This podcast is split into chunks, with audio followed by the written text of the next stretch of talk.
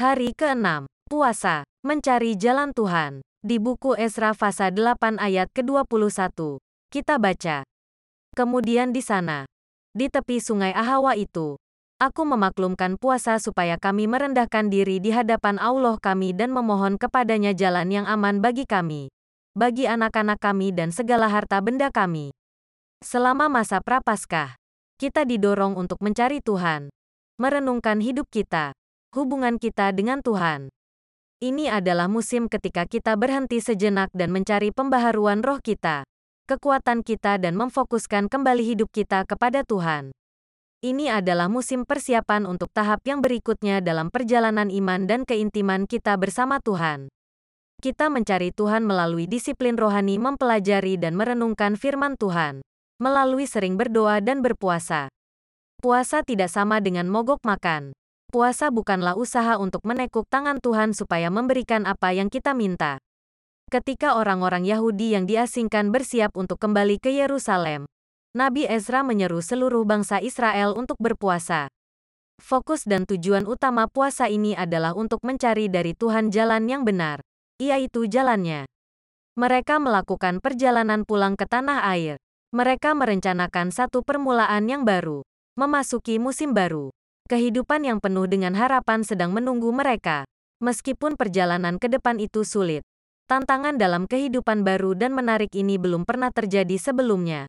Mereka tahu bahwa penyembuhan dan pemulihan yang menunggu mereka. Dengan latar belakang peristiwa seperti itu, Ezra memimpin orang-orang untuk berpuasa, mencari jalan Tuhan. Ketika kita merenungkan kehidupan kita dan masa depan kita, kita mungkin mendapati diri kita sangat memerlukan bantuan dan penyelamatan Tuhan. Kita dapat berseru kepadanya untuk melakukan sesuatu bagi kita, untuk membuat jalan kita lancar dan lurus. Kita bahkan mungkin memiliki beberapa gagasan khusus tentang bagaimana Tuhan dapat membantu kita, dan akan menyarankan kepadanya dalam doa-doa kita. Namun, mari kita belajar dari teladan Ezra. Marilah kita mencari jalannya terlebih dahulu untuk hidup kita keluarga kita dan generasi masa depan dan untuk bimbingan bagaimana mengelola sumber daya kita. Kita boleh yakin bahwa jalan Tuhan juga lebih baik. Jalannya adalah yang terbaik untuk kita. Marilah kita dalam musim berpuasa. Pertama sekali dan terutamanya mencari jalannya. Cara yang benar untuk mengatur hidup kita untuk mempersiapkan kita bagi keberhasilan dan kelimpahan yang lebih besar.